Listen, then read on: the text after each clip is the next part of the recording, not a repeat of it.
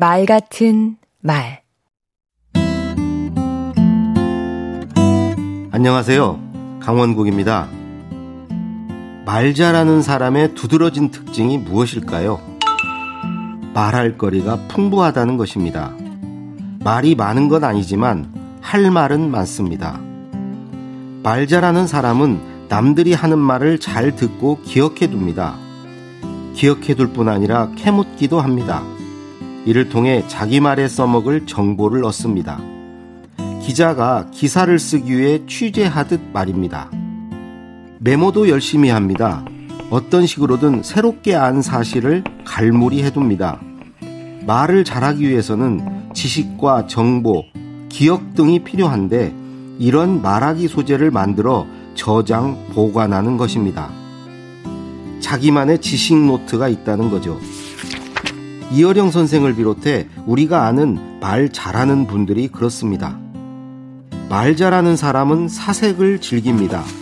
이를 통해 얻는 건 의견과 관점입니다.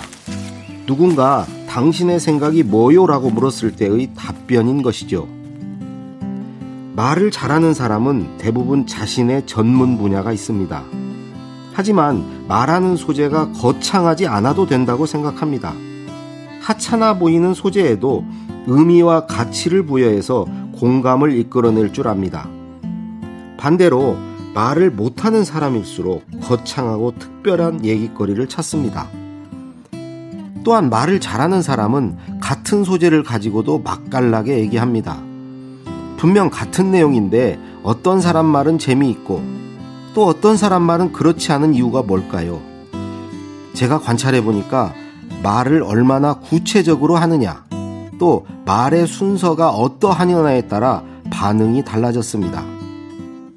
끝으로 매우 중요한 사실 하나.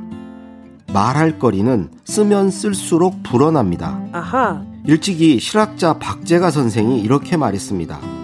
비단 옷을 입지 않으면 비단자는 기술자가 없어지고 기술자가 없으니 비단자는 기계가 필요 없게 돼 결국 백성은 남루한 옷을 입을 수밖에 없다고요. 말도 마찬가지입니다. 쓰면 쓸수록 채워지지만 쓰지 않으면 고갈되고 맙니다.